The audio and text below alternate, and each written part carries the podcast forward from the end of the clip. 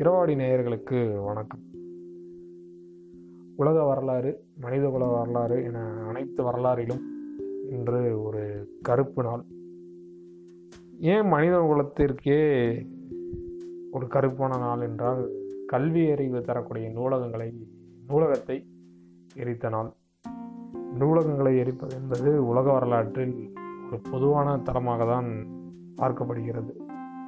எதன் காரணத்தால் அது பொதுவான தளமாக பார்க்கப்படுகிறதுனா, சம்திங் கால் கிரீட் கிரீட் பொறாமை போன்ற காரணிகளால் அது வந்து அப்படி பார்க்கப்படுது.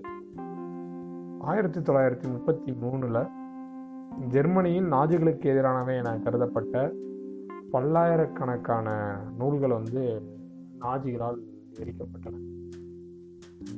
அது அங்கே மட்டும் இல்லை, அலெக்சாண்டரியா நூலகத்தை எரித்த பொழுதும் அதே சம்பவம் தான்.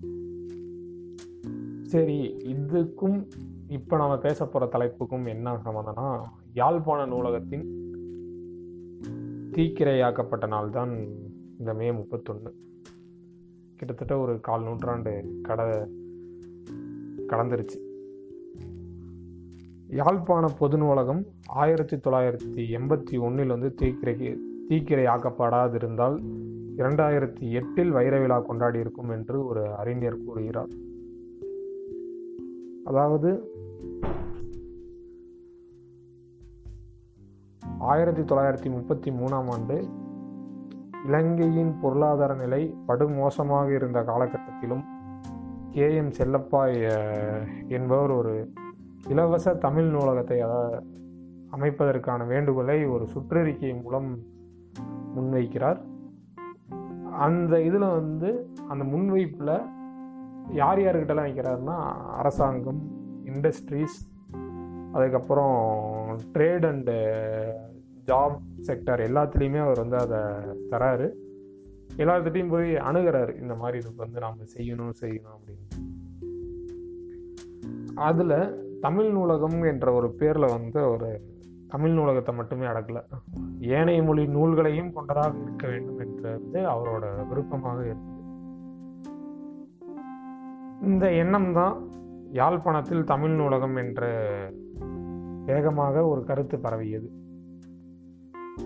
இதற்கான ஆதரவு பல இடங்களிலிருந்து பணமாகவும் பொருட்களாகவும் வர ஆயிரத்தி தொள்ளாயிரத்தி முப்பத்தி நாலு ஆகஸ்ட் ஒன்றில் வந்து யாழ்ப்பாணத்தின் மருத்துவமனை தெருவில் ஒரு வாடகை கட்டிடத்தில் வெறும் எட்நூற்றி நாற்பத்தி நாலு புத்தகங்களையும் முப்பது இதழ்களையும் கொண்ட நூலமாக திறக்க நூலகமாக திறக்கப்படுது.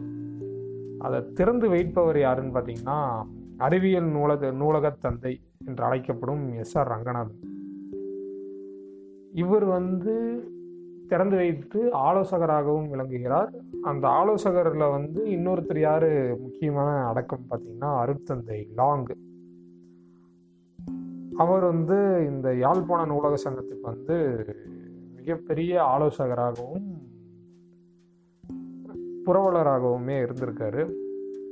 ஏ புரவலராக எப்படி இருந்திருக்காரு அப்படின்னு பார்த்தா, யாழ்ப்பாண நகரில் வந்து ஒரு மத்திய நூலகத்தையும் யாழ்ப்பாண பகுதியில் உள்ள நகரங்கள், கிராமங்கள் போன்ற இடங்களில் வந்து கிளை நூலகம் முறையை வந்து தொடங்கி வைக்கிறாரு. அவரோட திட்டத்தில் வந்து இன்னொரு சிறப்பான ஒரு திட்டமாக எது இருந்ததுன்னு பார்த்திங்கன்னா, நடமாடும் நூலகம் அப்படிங்கிற ஒரு கருத்தை வந்து முன்வைத்து அதுக்குரிய இதையும்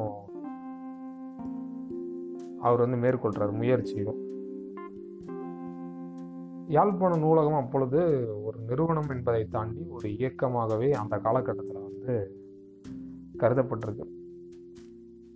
இவற்றில் இலங்கையின் தொடக்க கால காலனி ஆட்சி பற்றி, தமிழ் மொழியின் தொன்மை இலக்கண நூல் பற்றி, தொன்மை இலக்கண நூலா நூலான தொல்காப்பியம் போன்ற ஆவணங்களும் அங்கே வந்து அடக்கம்.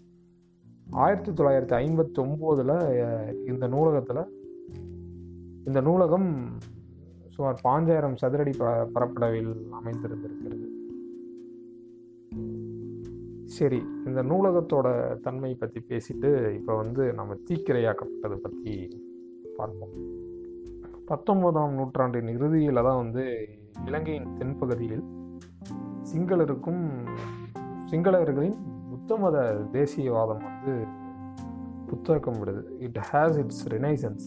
இந்நிலையில் இலங்கையின் வடப்பகுதியில் வாழும் தமிழர்கள் தங்களுடைய மொழி, பண்பாடு, இந்து மத நம்பிக்கை அவற்றை வந்து அடையாளப்படுத்தி கொண்டு ஒற்றுமையுடன் இருந்து வருகிறார்கள்.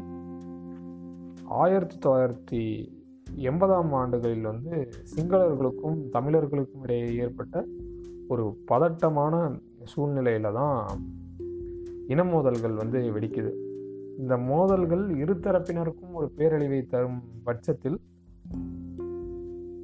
ஆயிரத்தி தொள்ளாயிரத்தி எண்பத்தொன்று ஜூன் ஒன்று அன்று சிங்கள போலீஸ் படையில் யாழ்ப்பாண நூலகத்திற்கு வந்து தீ வைத்தது. அது ஜூன் ஒன்றுன்னு நாம் கருதிக்கலாம், மே முப்பத்தொன்று அப்படின்னும் அந்த இரவு வேலையில் தான் அதை நடத்து நடத்துகிறாங்க. இது குறித்து ஒரு கல்வியாளர் நான்சி மௌரி அவர்கள் வந்து நூலகத்திற்கு ஏற்பட்ட சேதங்கள் குறித்து ஒரு பதிவை வந்து சொல்கிறாங்க. அந்த பதிவில் என்ன சொல்கிறாங்கன்னா, உயர்மட்ட சிங்கள பாதுகாப்பு படை அம அதிகாரிகளும் அமைச்சர்கள் சிரில் மாத்யூ, காமினி திசநாயகே ஆகியோரும் அன்று யாழ்ப்பாண நகரில்தான் இருந்தனர். இவர்களுடன் சீருடை அணிந்த பாதுகாப்பு படையினரும் சீருடை அணியாத குண்டர்களும் மிக தீவிரமாக திட்டமிட்டு அழிவு நடவடிக்கைகளை மேற்கொண்டனர்.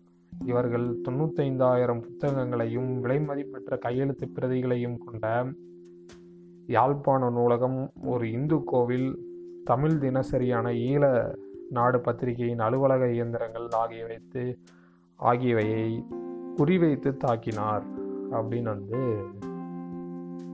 ஒரு ரிப்போர்ட்டில் வந்து அவங்க எழுதுகிறாங்க. சரி, இவங்களுக்கு அப்புறம் வந்து அப்பா பிள்ளை, அதாவது ஆயிரத்தி தொள்ளாயிரத்தி எண்பத்தி மூணில் சிங்களத்தின் எதிர்கட்சி தலைவராக இருந்த அப்பா பிள்ளை அவர்கள் வந்து மக்களை எரிப்பது என்பது கொலையாகும், புத்தகங்களை எரிப்பது என்பது தமிழ்நாட்டின் தமிழ் பண்பாட்டின் கொலை செய்வதாகும் அப்படின்ட்டு ஒரு அறிக்கையை வந்து தராரு.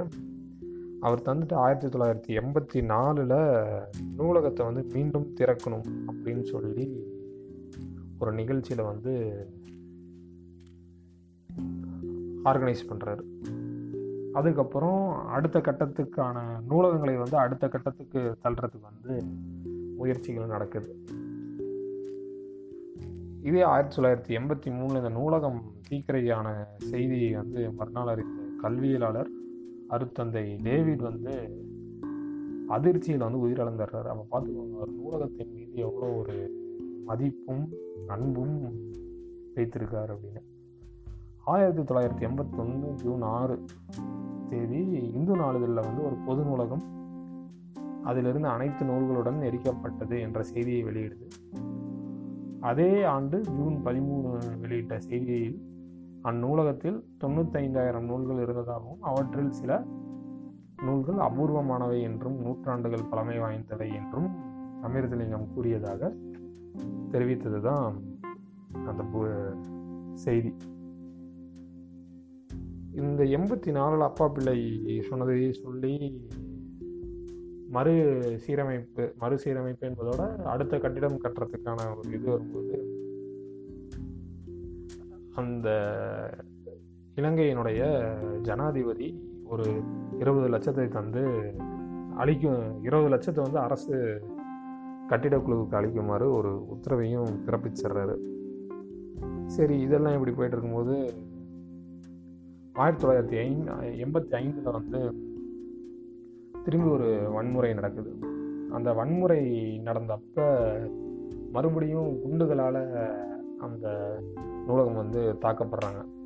அப்படி தாக்கப்படும்போது தமிழகம் தமிழகம் அதாவது தமிழ்நாடு அரசாங்கம் வழங்கிய ஏழாயிரத்தி எட்நூறு புத்தகங்கள் உட்பட யாழ்ப்பாண புத்தகங்கள் அனைத்தும் மீண்டும் தீக்கிரையான ஆகின என்று ஒரு செய்தித்தாளில் வருது.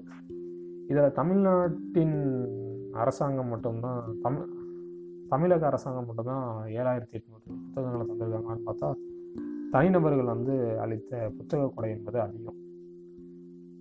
அதே மாதிரி தமிழ்நாட்டிலிருந்து மேன் ஆஃப் லைப்ரரி அப்படின்னு நான் என்றைக்குமே பெருமையாக சொல்லக்கூடிய ரோஜாமுத்தையா அவர்கள் அவர்களின் நினைவு நூலகம் ரோஜாமுத்தையா ரிசர்ச் லைப்ரரி, அவங்க வந்து ஒரு மூவாயிரம் புத்தகங்கள் தந்திருக்காங்க.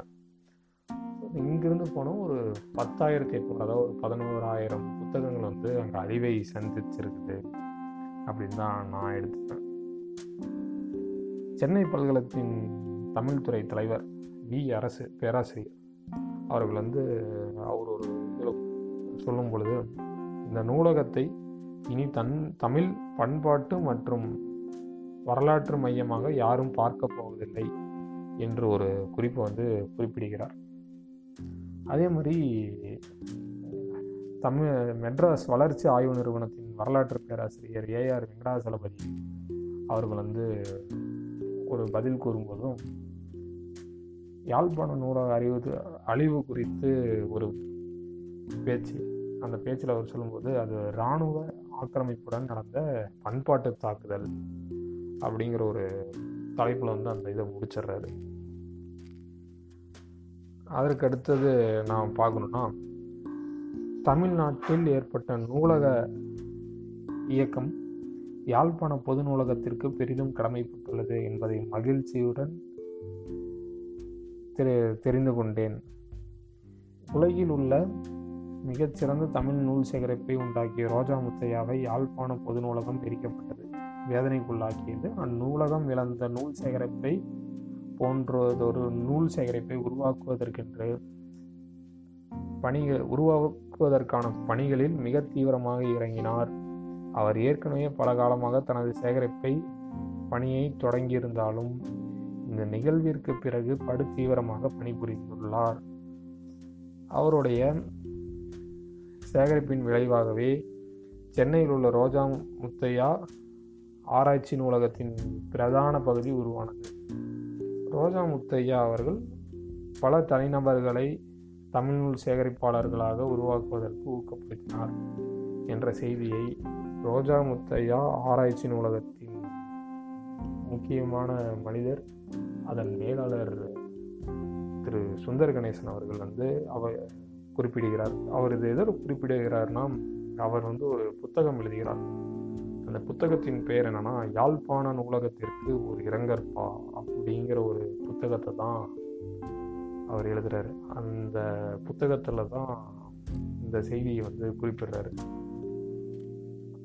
அவர் வந்து யுனெஸ்கோ மூலியமா யுனெஸ்கோவின் ஒரு அழைப்பின் பேரில் ரெண்டாயிரத்தி இரண்டில் வந்து யாழ்ப்பாணம் செல்கிறார். அங்கு பயணித்து அங்கு இருக்கக்கூடிய பல மக்களை நேரில் சந்தித்து அவர்களுடன் உரையாடி யாழ்ப்பாண யாழ்ப்பாண நூலகத்தின் மீதான தாக்குதல் மற்றும் அங்கு நடந்த பல சம்பவங்களை குறித்து ஆவணம் செய்த புத்தகம் இது.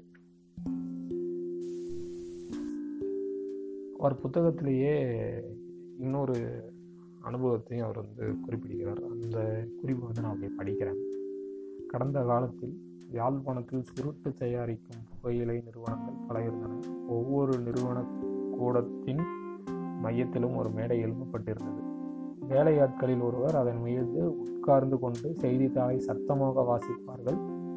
செய்தித்தாள் வராத சில நாட்களில் பழைய செய்திகள் மீண்டும் வாசிக்கப்படும்.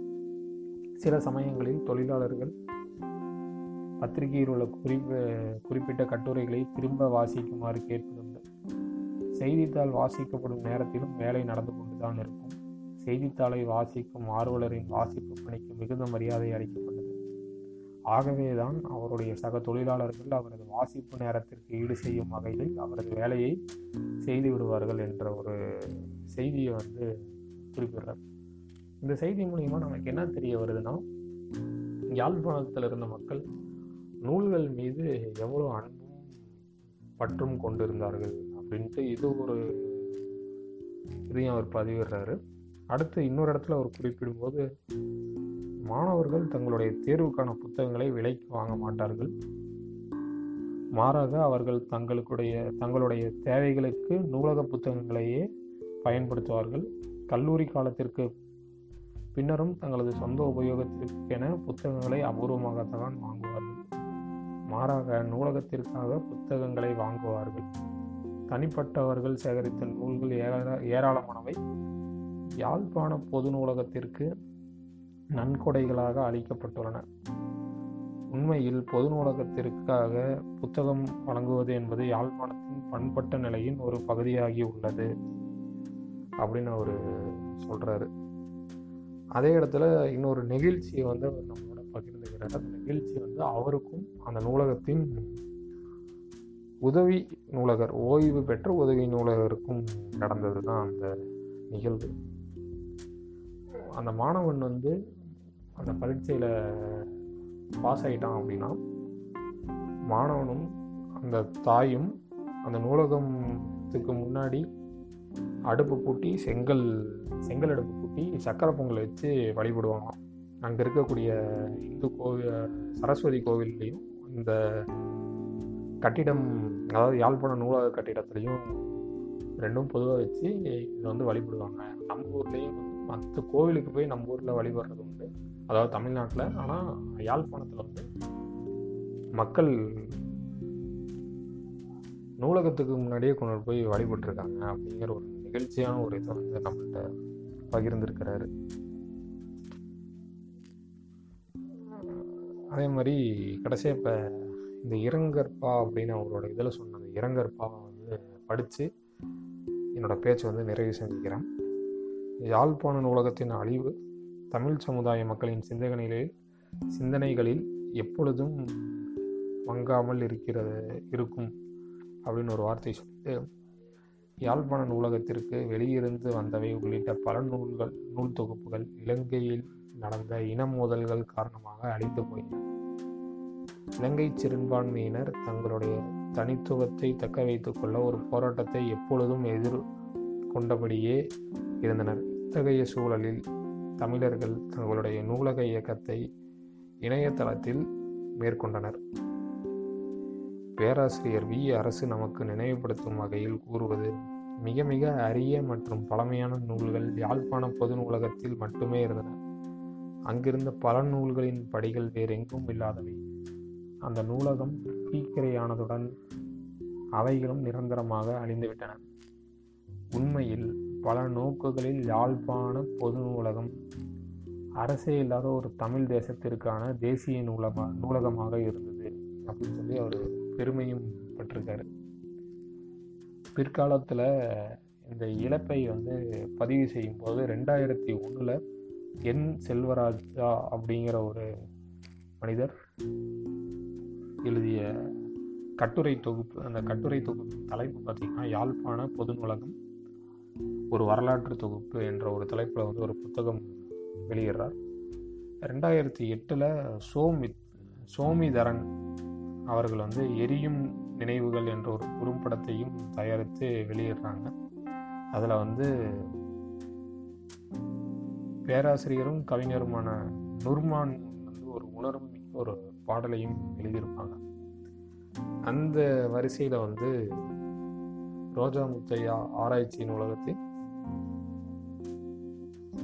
மேலாளர் மதிப்பிற்குரிய மதிப்பிற்குரியவர் சுந்தர் கணேசன் அவர்கள் வந்து யாழ்ப்பாண நூலகத்திற்கு ஒரு இரங்கற்பா அப்படின்னு சொல்லி ஒரு புத்தகத்தை வந்து எழுதியிருக்காங்க. பதினைந்து இருபது பக்கங்கள் மட்டுமே இருக்கக்கூடிய ஒரு புத்தகம் என்றுதான் கூற வேண்டும். பாரதி புத்தகாலயம் வந்து இந்த புத்தகத்தை வெளியிட்டிருக்காங்க. இப்படிப்பட்ட ஒரு நூலகத்தை அளித்தது என்பது ஒரு இனத்தை அளித்ததற்கு சமம் என்று தான் கூற வேண்டும். சிறுபான்மையினராக இருந்து கொண்டும் ஒரு அரசாங்கம் இல்லாத போதும் ஒரு தேசிய நூலகத்தை நடத்தி இன்று வரை ஒரு சமுதாயத்தில் மனித சமுதாயத்தில் ஒரு தாக்கத்தை ஏற்படுத்தியது என்பது பெரிய விஷயம்தான் என்று என்னுடைய கருத்தையும் பதிவு செய்து கொண்டு நன்றி கூறி விடைபெறுகிறேன். நன்றி, வணக்கம்.